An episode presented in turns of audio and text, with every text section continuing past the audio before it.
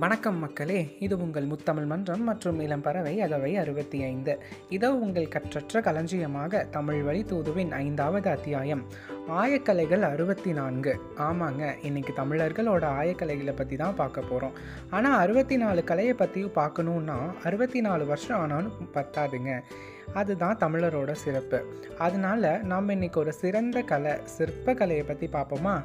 அன்னைக்கு காலையில் ஆறு மணி. பயப்படாதீங்க இது வேறு கதை. காலையில் ஆறு மணிக்கு கோவிலுக்கு போகலான்னு சொல்லி எங்கள் வீட்டில் என்னை எழுப்பி விட்டாங்க. எந்த கோவிலுக்குன்னு கேட்டதுக்கு தஞ்சாவூர் போகிறோன்னு சொன்னாங்க. எனக்கு கையும் ஓடலை காலும் ஓடலை. எனக்கு அங்கே போகணுன்னு ரொம்ப நாளாகவே ஆசை. மொத தடவை அங்கே போகிற சுகம் இருக்கே. ஐயோ அப்படி இருக்குங்க. பேரரசர் ராஜராஜ சோழனோட காலத்தில் சிறப்பான முறையில் கட்டப்பட்ட ஒரு அழகான மற்றும் பிரம்மாண்டமான கோவில். அந்த கோவிலில் இருக்க ஒவ்வொரு கல்லுக்கும் ஒரு சிறப்பு இருக்குங்க. கோவில் கோபுர உயரம் இரநூத்தி பதினாறு அடி. அது தமிழில் உள்ள உயிர்மை எழுத்துக்கள் இரநூத்தி பதினாறு குறிக்குது. கருவறையில் இருக்கிற சிவலிங்கத்தோட உயரம் பன்னெண்டு அடி. அது தமிழில் உள்ள உயிர் எழுத்துக்கள் பன்னெண்டு குறிக்குது. சிவலிங்கத்தோட பீடம் வந்து பதினெட்டு அடி. அது தமிழில் உள்ள மெய் எழுத்துக்கள் பதினெட்டு குறிக்குது. சிவலிங்கத்துக்கும் நந்திக்கும் இடையே உள்ள தூரம் இரநூத்தி நாற்பத்தி ஏழு அடி. அது தமிழில் உள்ள மொத்த எழுத்துக்கள் இரநூத்தி நாற்பத்தி ஏழு குறிக்குதுங்க. பார்த்தீங்களா எவ்வளோ சிறப்பாக கட்டியிருக்காங்கன்ட்டு. மணல் அமைத்து கொண்டு சென்ற கோபுரக்கல் இன்றும் மாவீர கர்ஜனையோடு காண்கிறது. முப்பெருங்கோவில் முப்பத்தி ரெண்டு ஆண்டுக்குள் கட்டப்பட்டது. வாரணங்கள் ஐந்தாயிரம் வாழ்வழித்து ஒவ்வொருவரின் வியர்வையும் கல்வெட்டில் பெயர் பதித்து நெல் விளையும் தஞ்சை நேர்மையாய் தலை நிமிர்கிறது. நித்தமும் நிழல் சாயாது. ஆயிரம் ஆண்டுகள் கடந்த அத்தியாயமாய் நிற்கிறது. கேட்கவே எவ்வளோ நல்லா இருக்குல்ல பார்க்கும்போது இன்னும் மனசு நிறைஞ்சிருக்குங்க. இப்போ கட்டுற மாதிரி தொழில்நுட்ப பொருட்களை வச்சுலாம் அந்த காலத்தில் கோவில் கட்டலைங்க. யானைகள் மாடுகள்லாம் வச்சு தான் கட்டினாங்க. அந்த உ- உண்மையான உழைப்புனால தான் இன்னும் அந்த கோவில் அழிக்க முடியாத அதிசயமாகவே இருக்குங்க.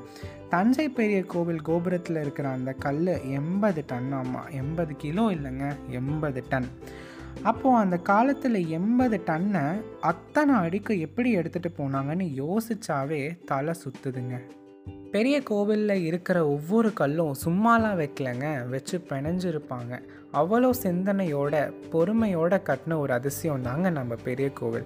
பெரிய கோவில் தஞ்சாவூர் பெருவுடையார் கோவில் பிரகதீஸ்வரர் கோவில் கங்கை கொண்ட சோழபுரம்னு பல சிறப்பான பெயர்களை கொண்டதுங்க.